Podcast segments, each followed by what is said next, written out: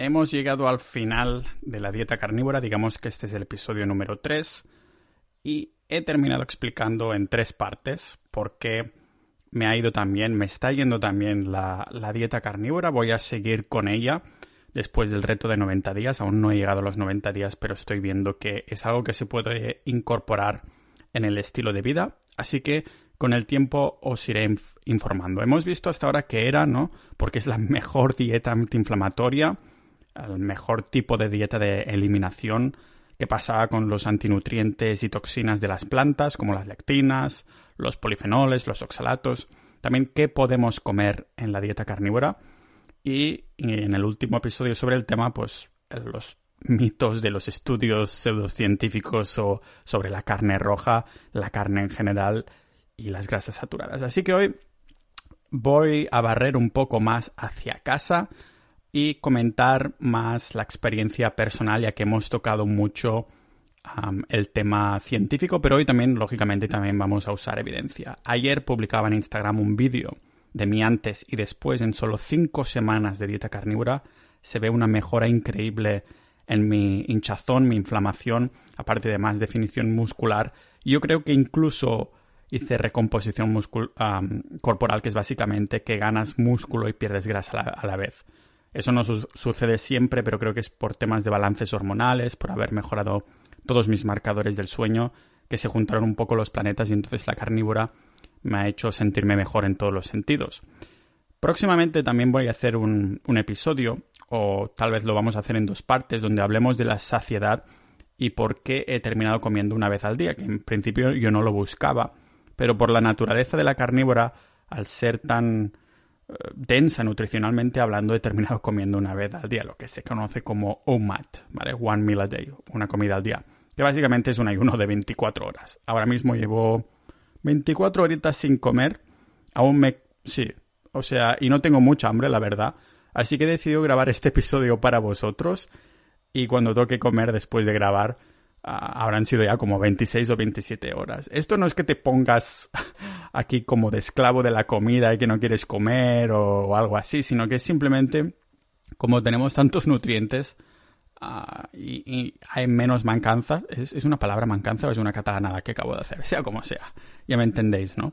Pero como digo, esto va a dedicar, vamos a dedicar un, uno o dos episodios aparte. Hoy terminamos con lo que es el global de la carnívora y me reservo el derecho, a lo mejor la semana que viene o así, sacar un episodio que sea estos tres episodios juntos para que después podamos tener una referencia y decir, escúchate todo este episodio sobre la carnívora, que aquí Pau Ninja ha hecho su investigación, ah, porque así es más fácil de manejarlo que teniendo tres episodios. Así que vamos a empezar con las ventajas, desventajas de la dieta carnívora y también un poco mis resultados Ah, del vídeo este que he colgado en Instagram y en Twitter, del antes y el después, en solo, en solo cinco semanas. Lo, lo, que me ha arreglado la carnívora no lo ha hecho ni la dieta de FODMAPs ni nada de, por el estilo, ¿no?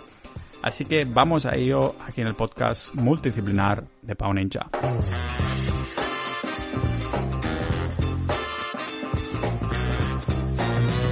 Primero, como no podría ser de otra forma, hay que dar las gracias al patrocinador que hace que este episodio sea posible, que se paguen mis horas de investigación. Y como ya sabéis, si sois recurrentes en el podcast, sabéis que yo primero creo el contenido y después voy a buscar por, mi propio pie a patrocinadores que se alineen con lo que estoy explicando. Así que he ido a buscar una empresa cárnica que ya no es la primera vez que se viene al podcast a patrocinar y le agradezco muchísimo que estas horas se paguen y a vosotros por escuchar este anuncio y considerar este cupón Pau Ninja del 5% en carnísima.com. Carnísima, es fácil de acordarse del nombre porque solo tenemos que pensar en carne buenísima, carnísima.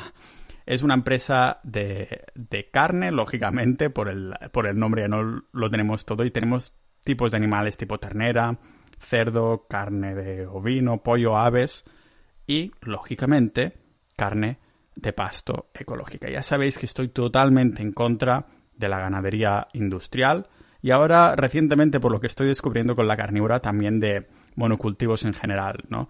Entonces carnísima.com aparte de que le han dado premios ah, como el premio BBVA en colaboración con el Can Roca a los mejores productos, productores perdón, sostenibles de, de España, os recomendaría ir a carnísima.com, mirar ahí los productos de pasto que tienen y lógicamente, como veremos hoy en las ventajas e inconvenientes, ah, también tienen órganos y eso es algo que falta en algunas ah, webs similares que vienen que venden carne de este tipo, ¿no? Los órganos son muy preciados no solo por los indígenas, sino supuestamente también por, ah, por nuestros antepasados y lo vemos también en, en, los carnívoros y todo aquel animal que come presas, ¿no? Así que es muy importante que nuestra carne sea de pasto. Así que carnísima.com, si usáis el cupón PAUNINJA vais a tener un 5% de descuento. Han sido lo suficientemente amables como para alargar aún más este, este descuento. No va a estar ahí para siempre. Creo que lo hemos activado hasta principios de julio o alguna cosa así. Así que os recomendaría, aunque sea mirar por ahí Carnísima, que dan soporte al podcast. Y es una lástima que no estén ahora en, Estonia, porque cuando estaba en España como cliente suyo es, un placer, ¿no? Que recibir la carne fresca, recordad que tiene que ser fresca y de pasto ahí a la puerta de mi casa. Así que muchísimas gracias a carnísima.com y a vosotros por apoyar ese ratito de patrocinio que ya sabéis que va alineado con la idea que hoy quiero transmitir aquí porque hemos visto por qué la carnívora es la mejor dieta antiinflamatoria y lo habéis visto ayer en Instagram o en Twitter cuando colgaba este vídeo, que nunca pensé que colgaría un vídeo mío uh, sin camiseta en el que se ve el antes y el después. No es foto porque la foto puede ser un poco, bueno, que según la luz y tal, pues parece que esté mejor de lo que es, ¿no? Sino que es vídeo, porque al fin y al cabo y lo que intento transmitir es el resultado de mi experiencia mi investigación para después divulgarlo y en vídeo se ve mucho mejor, solo cinco semanas. Por eso se ve que es una mejor, la mejor dieta antiinflamatoria que he probado nunca. Con ella sacamos del medio ahí a montones de toxinas, pesticidas y antinutrientes, pero esta dieta, la carnívora, no se queda aquí. Y yo tampoco. Muchos me habéis discutido que hay que comer de todo, ¿no? Que una dieta balanceada. ¿Y sabéis qué?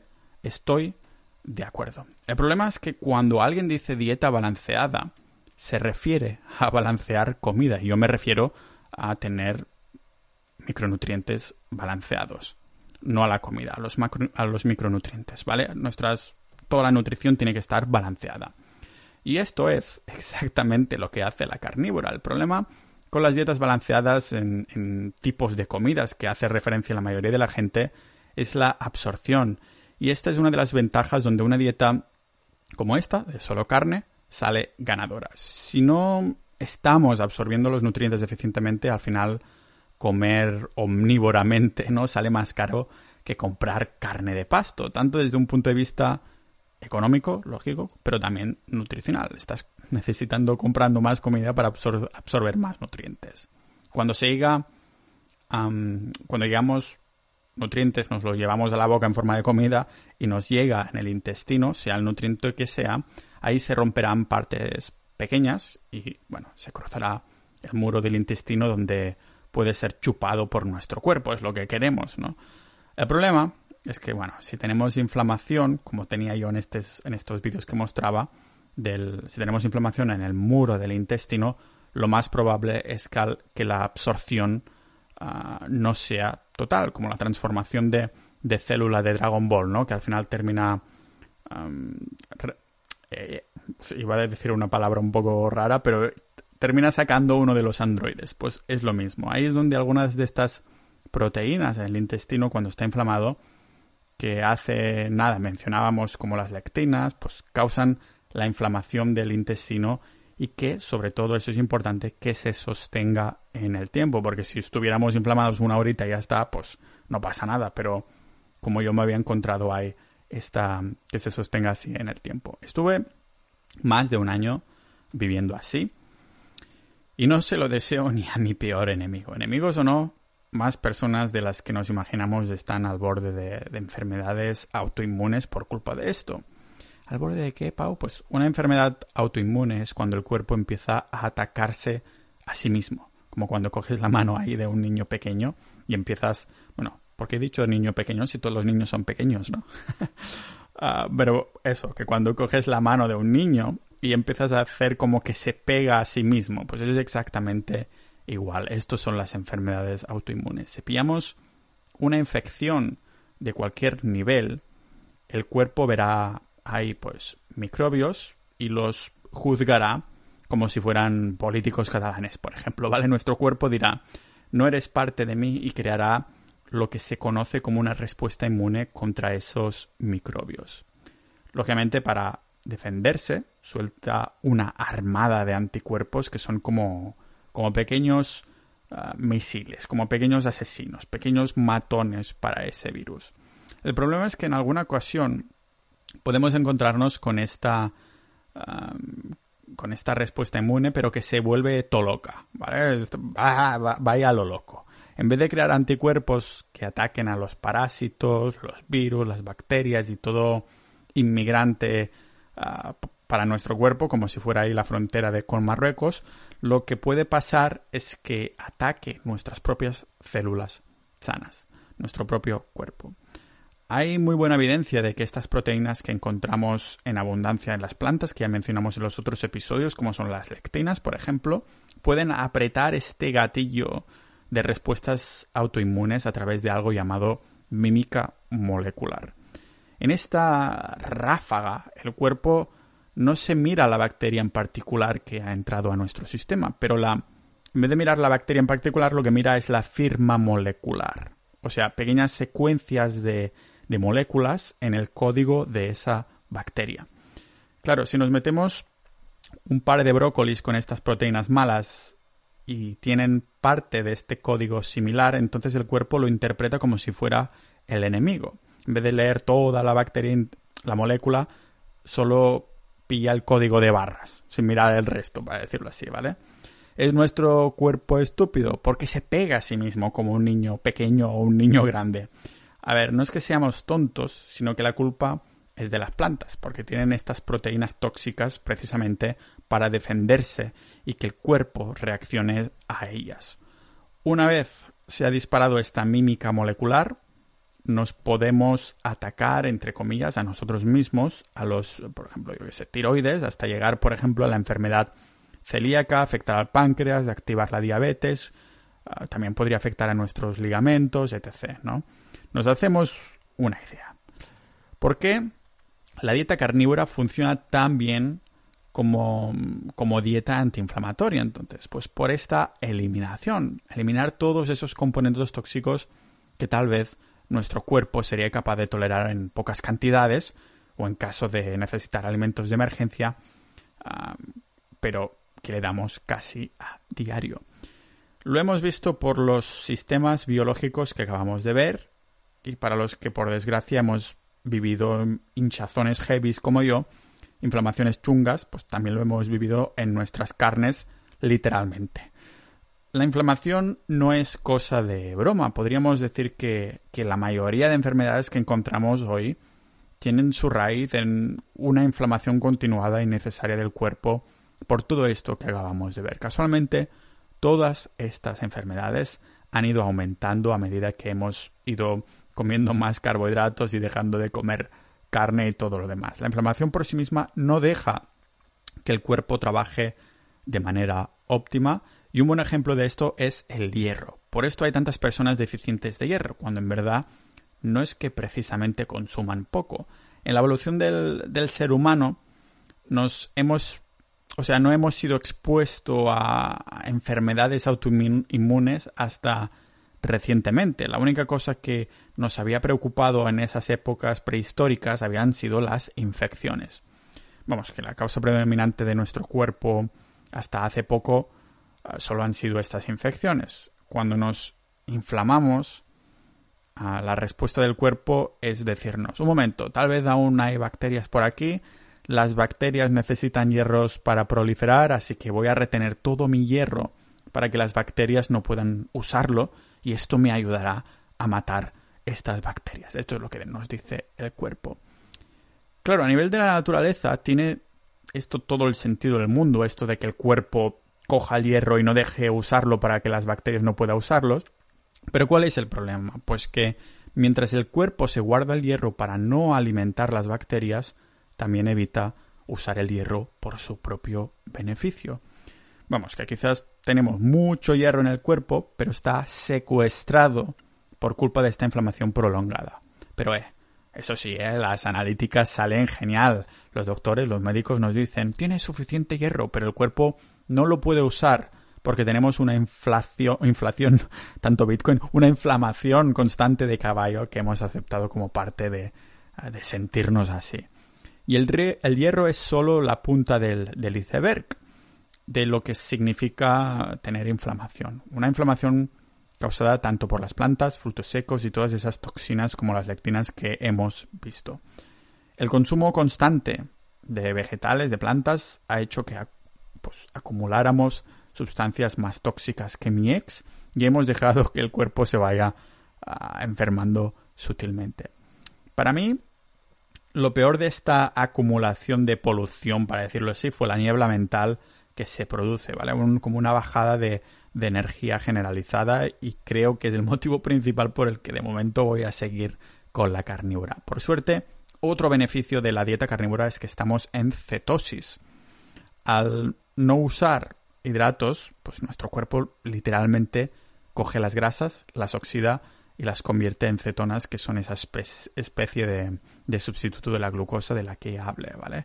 ¿Y en qué se traduce esto? Pues en pérdida de peso, más rendimiento atlético y también cognitivo. Se ha demostrado que estando en cetosis tenemos estos efectos como los ah, antioxidantes antiinflamatorios, los neuroprotectores, reducimos la glucosa en sangre, mejoramos la sensibilidad a la insulina y además también suprimimos las hormonas del, hambre.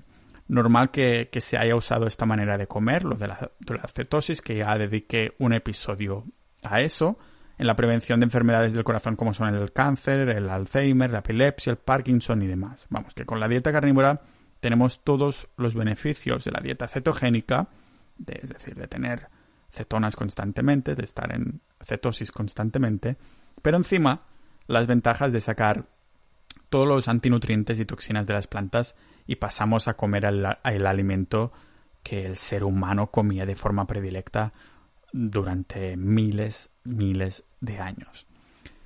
El humano prehistórico comía carne, ¿vale? En su mayoría, precisamente por la sensación de saciedad. La saciedad no es necesariamente llenarse la barriga, pero sentirse saciado a nivel hormonal. Algo que sucede cuando el cuerpo está completo a nivel de nutrientes. La carne es saciante porque, bueno, nos hace sentir llenos, es lo que significa saciante, ¿no? Tiene buen sabor, pero a la vez no tendemos a sentirnos tentados de comer más en exceso. Al otro lado de la balanza tenemos la pizza, el helado, la pasta o hasta la fruta que sin darnos cuenta, ups, hemos comido más de la cuenta. Aquí también quería mencionar una cosita del tema de la fruta que no lo mencioné las otras veces. Y es qué pasa con la fruta. ¿Podemos comer fruta? Porque es, es, lo que estáis pensando la mayoría, ¿no? Que con lo que hemos visto hasta aquí, la fruta en teoría no debería ser ningún problema porque está creada para que nos la comemos. Nos la comamos, sí, ¿vale? Es verdad. Pero está diseñada para que nos la comamos en un entorno natural, no en la civilización humana, veréis. Algunos árboles, han decidido crear fruta, ¿vale? La fruta tiene fructosa en vez de glucosa por un buen motivo. Aunque ambas, eso sí hay que aceptarlo y saberlo, tanto fructosa como glucosa son azúcar. Pero ¿por qué es fructosa y no es glucosa? Mira, la, glucosa sube los niveles de insulina en, primates y humanos, lo que hace que potencialmente pues, nos suba también los niveles de leptina, que es la hormona que bloquea nuestro hambre.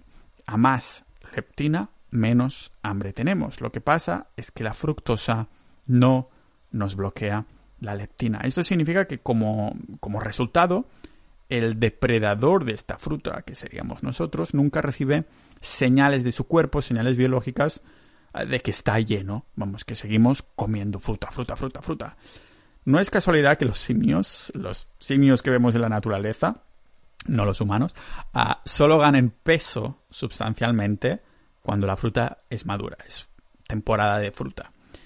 Con esto se genera un win-win tanto para el recolector como para el árbol frutal. El animal obtiene ahí más calorías porque la hormona del hambre está, no está ahí y, como no tiene señales biológicas de que está lleno, comerá más y más fruta.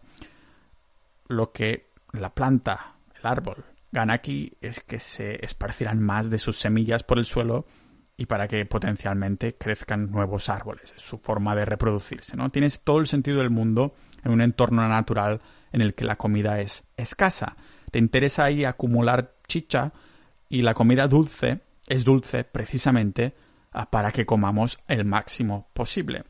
El problema es que en el contexto de hoy en día, el humano moderno, tenemos acceso a fruta las 24 horas del día, los 365 días del año, cuando en la naturaleza solo sucedería de vez en cuando ah, que encontraríamos un árbol con fruta abundante y solo durante una estación del año, durante unas pocas semanas, ah, si no es que otro clan o otro animal ya se ha comido esa fruta, ¿vale? La dieta carnívora os voy a decir que no es una religión.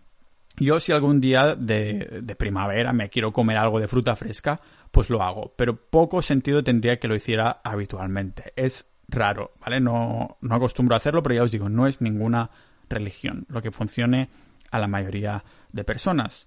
Claro, pocas personas se meten unos chuletones de más por accidente. En cambio, con la fruta esto cambia totalmente. El doctor Lane Norton dijo que si te doy un plato de 200 gramos de patatas fritas te estoy llenando de calorías, pero si te doy 200 gramos de carne vas a sentirte mucho más saciado por la grasa y la proteína, además de todos estos micronutrientes que tendrá. Expandiré, como os comentaba en la introducción, las hormonas del hambre y la saciedad porque nos ayudará a entender por qué la carnívora nos hace comer solo lo que el cuerpo necesita en ese momento. El resumen es que deberíamos mantener un orden adecuado de comer primero los alimentos más nutricionalmente densos, por ejemplo los órganos tipo hígado, después nos moveríamos a las partes grasas, que son nuestro combustible principal, y finalmente, si aún tenemos algo de hambre, podemos llenarnos de toda la proteína que queramos y ahí no tardaremos mucho a no comer más. No es casualidad que yo mismo, de tres veces al día, las primeras semanas de carnívora terminara comiendo dos veces al día y al poco tiempo me encontrara que mis dos comidas estaban muy cerca la una de la otra porque pasaba muchas horas saciado. ¿Qué hice? Pues de forma natural dos comidas se terminaron convirtiendo en solo una. Y hablaré de esto más a fondo, de la ciencia detrás de esto y demás. Pero no solo fueron el estómago y mis hormonas de la saciedad que volvieron a regularse como debía, todo carne, como el tipo de kebab, ¿no? Todo carne, ah, significa nada de azúcares o hidratos, lo que de forma natural también significa más salud dental. ¿Por qué han encontrado pocos problemas dentales en los restos de nuestros antepasados? Pues podría ser porque tenían los mejores dentistas, a lo mejor, Me imagino ahí un, un Neandertal con, con, una bata hecha de piel de hiena picando ahí con un mazo en la boca de otro hombre. Seguramente lo hacían, pero solo picaban las bocas ahí a sus enemigos, ¿vale? El verdadero enemigo de nuestra sociedad, en lo que salud dental se refiere, lógicamente han sido los azúcares, los hidratos y demás. Y esto lo vemos en dos momentos históricos. El inicio de la agricultura, es decir, welcome hidratos, y hace 200 años cuando aprendimos a extraer el azúcar, aislarlo de las plantas. En la naturaleza, un animal que pierde sus dientes poco tiempo durará vivo y también tenemos precisamente de esto muestras poblacionales prehistóricas que nos dicen lo que sucede cuando la mayor parte de la dieta son hidratos. Restos de poblaciones de hace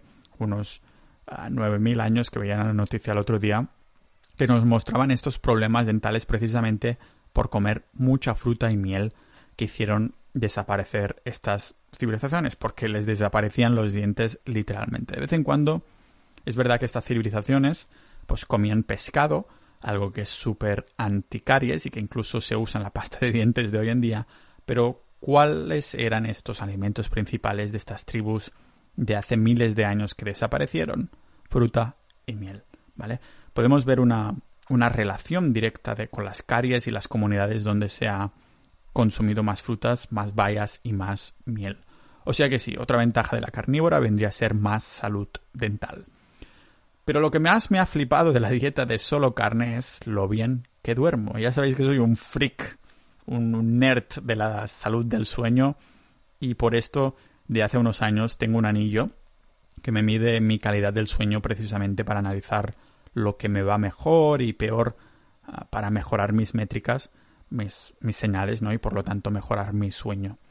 Os voy a ser sincero porque por más que he buscado los motivos que me han hecho dormir mejor desde que soy carnívoro, no he encontrado nada específico. Mi teoría es que ah, es todo lo que hemos visto en estos últimos capítulos sobre la carnívoras que combinado hace que yo duerma mejor, ¿vale? Tengo menos inflamación, no como carbohidratos, mejor balance hormonal, también el hecho de comer muchas menos veces al día y no ir a dormir ahí con la con la panza llena, ¿no? Lógicamente ninguna de estas cosas sería muy relevante si yo personalmente no tuviera cierta higiene del sueño, como es ir a dormir pronto, ir a la misma hora cada día, no mirar pantallas azules para aumentar el sueño profundo y demás cosas, ¿no? Desde el día 1, desde el día 1 de empezar a comer así, con la dieta carnívora, lo primero que noté fue una mejora en mis pulsaciones en reposo. Y en las notas del episodio os voy a dejar un screenshot, una foto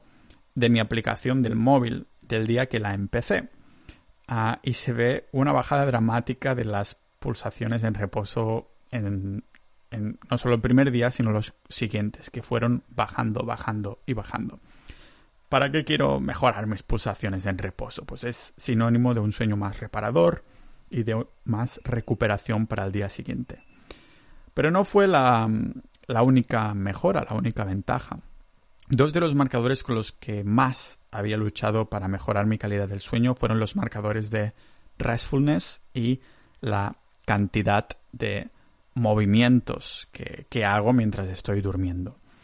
Al empezar a comer así, este restfulness, este descanso, se me empezó a salir como me empezó a salir como bueno por primera vez desde desde que compré el anillo hará cosa de dos años. Nunca me había salido el restfulness bueno, siempre era malo.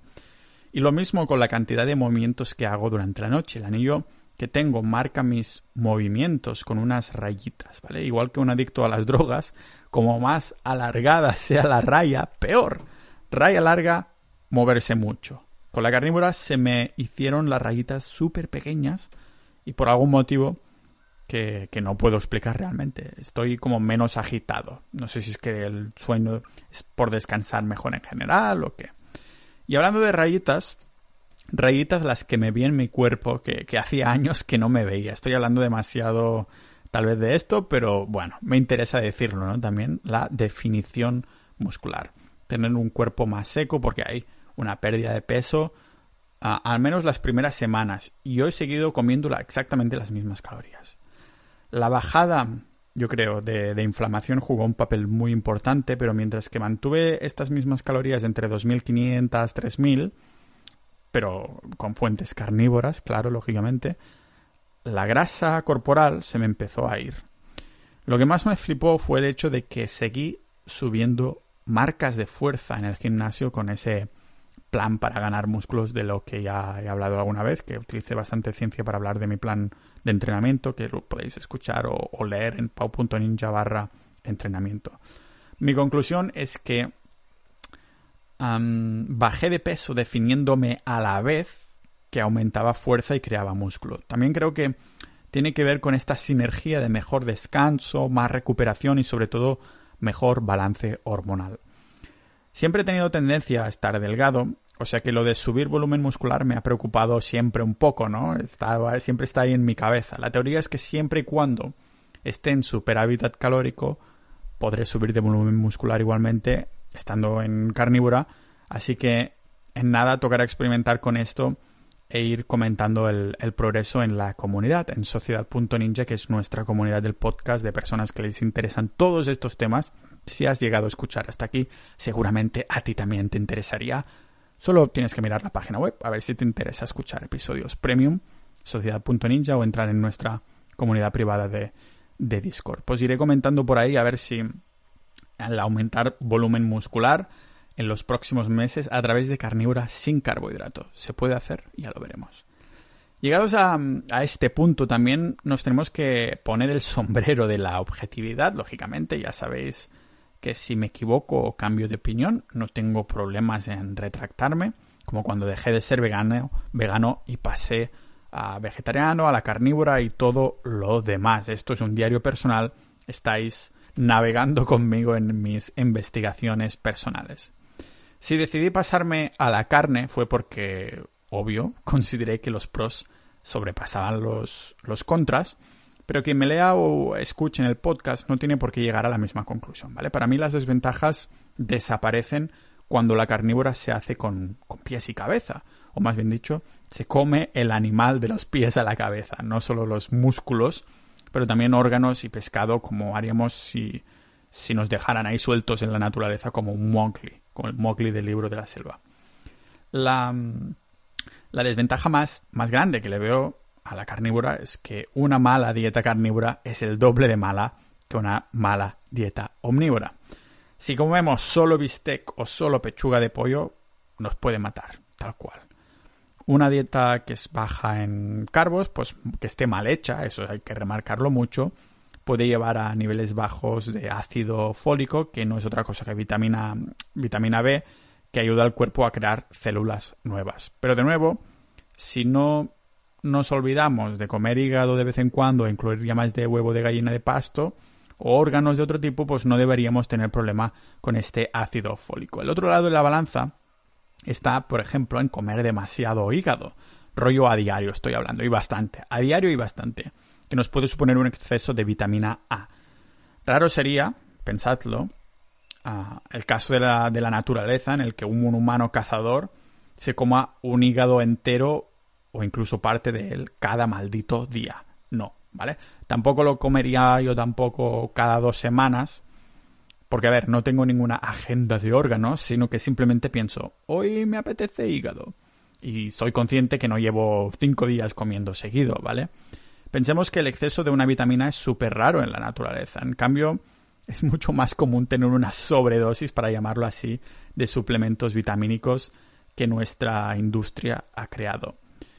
Nunca, sinceramente nunca, me ha preocupado la toxicidad de vitamina en la carnívora porque hay ese balance si comemos todas las partes y lo hacemos con dos dedos de frente. La toxicidad, por ejemplo, de la vitamina A no viene dada tampoco por tener mucha vitamina A secas, lógico, es un factor, un factor importante, pero no es el único, sino que toxicidad de vitamina A, aparte de esto, también viene dado por la falta de vitamina D3, vitamina K y vitamina E. Digamos que todos los micronutrientes del cuerpo hacen como mi rutina de gimnasio de tirón empuje, ¿no? Como un balancín de esos de para dos niños, se van balanceando. Aparte de esto también hay el debate de la vitamina C, que ya os he comentado en el último episodio sobre la carnívora, que estoy convencido de que tenemos más que suficiente, pero algunos seguirán escépticos de que necesitamos más vitamina C, de que tal vez hay suficiente vitamina C para no tener escorbuto, pero no para que el cuerpo haga otras funciones. Mi opinión personal es que no lo creo por lo que ya comenté en el otro episodio, lo podéis escuchar. Siempre que nos comamos las vísceras, hay hígado, riñones, órganos y yo creo que estaremos bien. Pero de nuevo, no es ninguna recomendación de nutrición, es una opinión personal, como la hago yo y a mi investigación. La falta de balance también puede aparecer por la falta de calcio si solo se come carne. Yo, yo como ya sabéis, incluyo pescado a menudo, sobre todo sardinas y también quesos de los duros, bajos en lactosa. También comenté el por qué. comenté precisamente que elegiría solo parmigiano reggiano y como el queso en sí no es necesario, no es necesario el queso, pero lo hago por más variedad y, para no estar con los mismos tipos de pescado y demás, pero eso es totalmente opcional. Así que ¿Existe la posibilidad de tener deficiencias nutricionales en una carnívora como desventaja? Pues sí, si se hace mal y no se combinen varias partes del animal, sí que puede haber deficiencias nutricionales, ¿vale?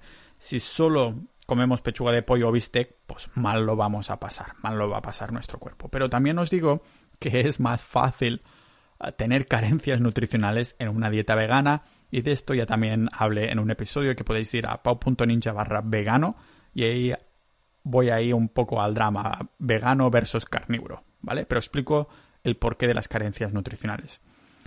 Así que sí, yo creo que es más fácil tener estas carencias en una dieta vegana, que son dietas en las que necesitarás suplementos sí o sí para no tener deficiencias, ¿vale? Después veis a esos gurús o influencers veganos promocionando montones, montones de suplementos. En cambio, en la carnívora no hace falta ninguno.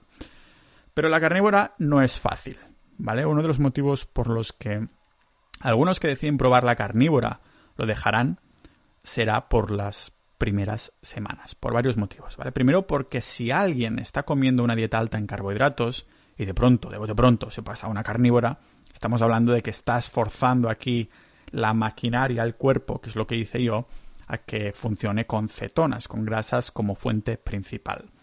Y si llevamos décadas, siempre, toda nuestra vida, usando glucosa como fuente de combustible principal, pues nos estamos poniendo un en pequeño shock.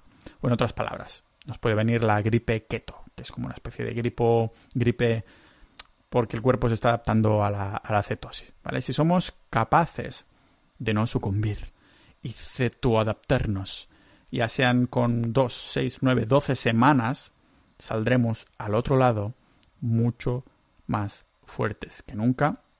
Y os hablaba de la cetoadaptación y de este periodo en el episodio 198 que hablábamos de, de la dieta cetogénica. Las malas noticias es que no solo se hace difícil por el cambio de combustible, por pasar de hidratos a grasas. El primer par de semanas de estar en cetosis, yo personalmente me levantaba varias veces para ir al baño a mear, porque el cuerpo está sacando glucosa. Fue a partir de los, yo diría que mes, mes y medio o algo así, que me di cuenta que ya no me levantaba para ir al baño a mear, ¿vale? Hablando de ir al baño, voy menos veces a la semana al baño ah, desde que estoy en la carnívora ah, en cuanto a hacer caca, hacer número dos. Y esto puede asustar. Puede asustar inicialmente hasta que te das cuenta por qué no sacamos mierda tan a menudo. Siento hablar en plata, pero es lo que hace falta. Asusta, ¿vale? Pero primero, ¿estamos seguros de que no ir al baño a menudo es estreñimiento, si indagamos en la literatura científica nos damos cuenta que el resultado de, de bueno, de que el cuerpo, del cuerpo absorba más los nutrientes hace que simplemente necesitamos ir menos al baño. Hay más absorción, por lo tanto más biodisponibilidad, por lo tanto menos residuo. En una dieta omnívora hay montones de fibra que ya sabéis que el cuerpo no la digiere y residuos de plantas que nuestro cuerpo serrano no puede esperar sacar de allí, de aquí dentro, lo más pronto posible. Así que no confundir el estreñimiento con la falta de necesidad para ir al baño. Mm, puede que sí haya un poco de estreñimiento si no tenemos nuestra carnívora del todo balanceada, ¿vale? Hay que asegurarnos que estamos consumiendo suficientes electrolitos como sal, magnesio, potasio. Todo esto afecta a la digestión, por ejemplo, el potasio y el magnesio son muy importantes para la contracción muscular, incluidos los músculos de nuestro sistema digestivo. Mejor manera de incluirlo, ya sabéis, cada uno sabrá. Bueno, yo nunca pongo, por ejemplo, sal en mis comidas carnívoras, pero nunca me olvido de consumir al menos un cuartito de, de vaso de agua de mar, ¿vale? Una botella de estas de agua de mar que salen caras, pero necesitas solo un poquito, ¿vale? Eso sí, ya os puedo asegurar que en las primeras semanas nuestra digestión será un poco rara, estas primeras semanas, y es totalmente normal porque el cuerpo se está adaptando, o bueno, yo lo diría readaptando. Yo lo, incluso yendo más allá, readaptando a cómo debería funcionar, ¿vale? Por esto el 90% de los que empezamos una dieta carnívora, las primeras dos semanas más o menos, nos puede pasar que tengamos una diarrea, una diarrea bien rara, ¿vale? Levanto la mano, yo fui uno de los afortunados. No había mucha cantidad en esta diarrea y la podía controlar, pero era bien negra y rara. Hay varios motivos por, por lo que os estoy comentando esta maravillosa diarrea y motivos por los que se puede apoderar de nuestro baño. Uno puede ser comer demasiada grasa demasiado rápido. De pronto meter un montón de grasa. Esto es lo que hice yo, ¿vale? Una buena manera de controlar más estos, estos pantanos puede ser incrementar la, la ingestión de grasas más lentamente, hacerlo gradual. Otro motivo, pues son los cambios rápidos en, el, en la microbiota, el bioma intestinal. Eliminar repentinamente todo el sustrato que, que estábamos comiendo o más bien dicho, que nuestras bacterias intestinales comían, pues les chocará. Es como si vuelves a casa y te das cuenta que tu novia te ha dejado las maletas en la puerta. Dales tiempo, dales tiempo a la microbiota, dales tiempo a la novia, ¿vale? Si nos fijamos, los motivos de la diarrea y el estreñimiento van un poco a la par, son los cambios en la microbiota. Lo que también es una realidad absoluta es que el coste del supermercado se duplicará o triplicará. La carne de pasto no sale barata, amigos. Aún así, yo estoy mucho más contento dejándome el dinero en algo así y sintiéndome mucho mejor durante todo el día y noche, como habéis visto. Lo que, bueno, algunos tendrán una, cuenta bancaria más flexibles que otros y a algunos les hará menos pudor dejarse dinero en, dinero en esto que en otras cosas. ¿Vale? Un miembro de la comunidad me comentó que no se lo podía permitir y lo entiendo perfectamente. En este caso yo lo que haría sería comprar al menos algún órgano de pasto una vez a la semana. Estoy en contra total de la carne de ganadería industrial, tanto por su nutrición como ética, hasta el punto que preferiría comer cualquier otra cosa y estar menos sano antes de comer carne de la ganadería industrial. Pero en ese, en caso de, tener un presupuesto bajo de comida, haría esto, el órgano de pasto y el resto tirar de latas de sardina, hígado de pescado en lata, huevos de pasto, queso duro. Depende, cada caso es un mundo. Lo que sí se hace duro, igual que el queso duro, es mantener esta, esta dieta carnívora a nivel cultural, a nivel socialmente, con los amigos, familia y demás. A mí lo que me gusta hacer, ya os digo que esto no es una religión, lo que me gusta hacer es cada dos, cuatro semanas hacer lo que se llama un ciclado de carbohidratos para salir de la carnívora durante un día, 36 horas, 48 horas máximo. Lo revierto, revierto la, dieta. Hay cierta evidencia científica para hacerlo, y si queréis ya haré un episodio sobre el ciclado de carbohidratos, porque justo hablé de la dieta cetogénica cíclica, pero yo lo hago principalmente para hacerla más llevadera psicológicamente. Lo hago coincidir con comidas familiares, cenas con amigos o algo por el estilo. Culturalmente, la gastronomía tiene una importancia tremenda, más en España, ¿no? Y por mucho que, que fuera así, como comiera el hombre de las cavernas, no estoy dispuesto a vivir en una caverna, literal. Si me permito el capricho, pues hace que tenga más adherencia en mi día a día para mantener la dieta carnívora a largo plazo. Lo maravilloso de esta manera de comer es que vamos con nuestros instintos. Las hormonas de la saciedad y el hambre, como hemos visto, se ponen en el lugar donde deberían, a donde deberían estar. Y, y por esto, algunos me habéis preguntado por las redes sociales o en Sociedad Ninja por un menú. Pero es difícil hacer un menú y esto es bueno. ¿Vale? Si empezara de cero y necesitara instrucciones, haría lo siguiente. Primero, una, una mi lista de la compra sería buscar carne de pasto, que esto es vital de un carnicero local. Comprar todas las partes posibles del animal, órganos, hígado y si te atreves, pues cerebro, corazón, pulmones, testículos, lo que sea. Huesos y después las partes más grasientas del animal. A lo mejor incluso podéis pedir que os dé grasa de animal para cocinar en vez de usar, usar aceite. Yo estoy usando manteca de pasto, ¿vale? Pero como digo, después de los órganos, las partes más grasientas, por ejemplo, entrecot en vez de bistec si el queso nos sienta bien, recordad, parmigiano reggiano, hecho de forma tradicional. Después, latas de sardinas y pescado sostenible, ¿vale? Hígado de pescado es una muy buena opción, está buenísimo además. Y una vez tenemos toda esta lista de la compra, olvidarse de los menús, como digo, comer cuando tengamos hambre y hacerlo hasta la sociedad la sociedad ninja hasta la saciedad, la saciedad ninja, la saciedad total, ¿vale? Para hacerlo, ah, pues empezar, como he dicho, lo, comiendo lo más nutricionalmente denso, como los órganos, después las partes más grasientas, y si aún nos sentimos con hambre, la proteína más magra, las partes más magras al final. Yo, sinceramente, los hidratos los sacaría de un, de un día para otro, de golpe. No veo ventajas en hacer una transición gradual en cuanto a sacar los carbohidratos. Lo que sí haría poco a poco es el aumento del consumo de grasas para ir afinando el sistema digestivo.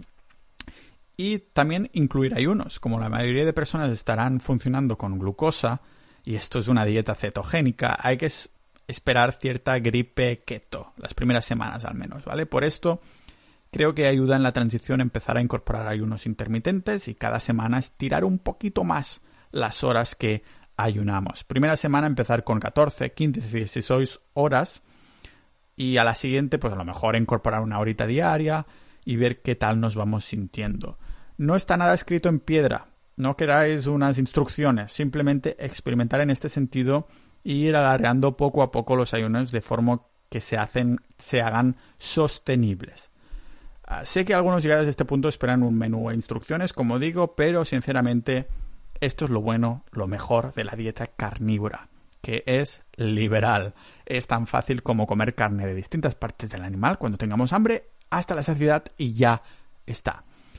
Si os animáis a probarla durante 30 días, primero decir que no soy nutricionista, que esto no es una recomendación, consultar con vuestros doctores y cada uno es responsable de su propia, sus propias acciones y esta es solo mi opinión. Pero yo, si alguien quiere hacerla o probarla durante 30 días y arreglarla hasta alargarla hasta 90, que yo creo que es donde se ve realmente cómo nos sentimos, pues sería interesante que nos hiciéramos una prueba de sangre para ver si mejoramos o empeoramos en los marcadores hay cosas, yo no me he hecho ninguna, ¿vale? Y hay cosas que en los test oficiales de sangre no se verán. Por ejemplo, lo que hemos dicho del LDL, en el episodio del colesterol LDL, poco denso, no estoy seguro de que salgan los análisis, pero lo que sí se puede mirar es el ratio entre triglicéridos y HDL, el colesterol HDL, el más llamado colesterol bueno, ¿vale?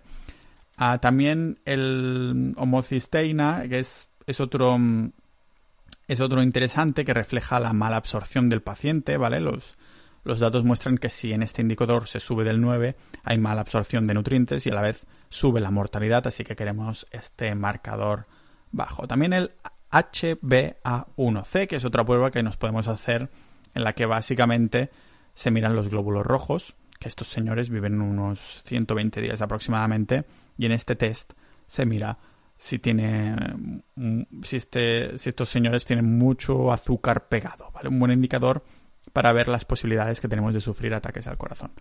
Ah, estas sugerencias las dejo, lógicamente, en las notas del episodio. Hacerse estas pruebas antes y después estaría muy bien para determinar si estamos más o menos sanos haciendo el reto, pero yo no me lo miro, sinceramente.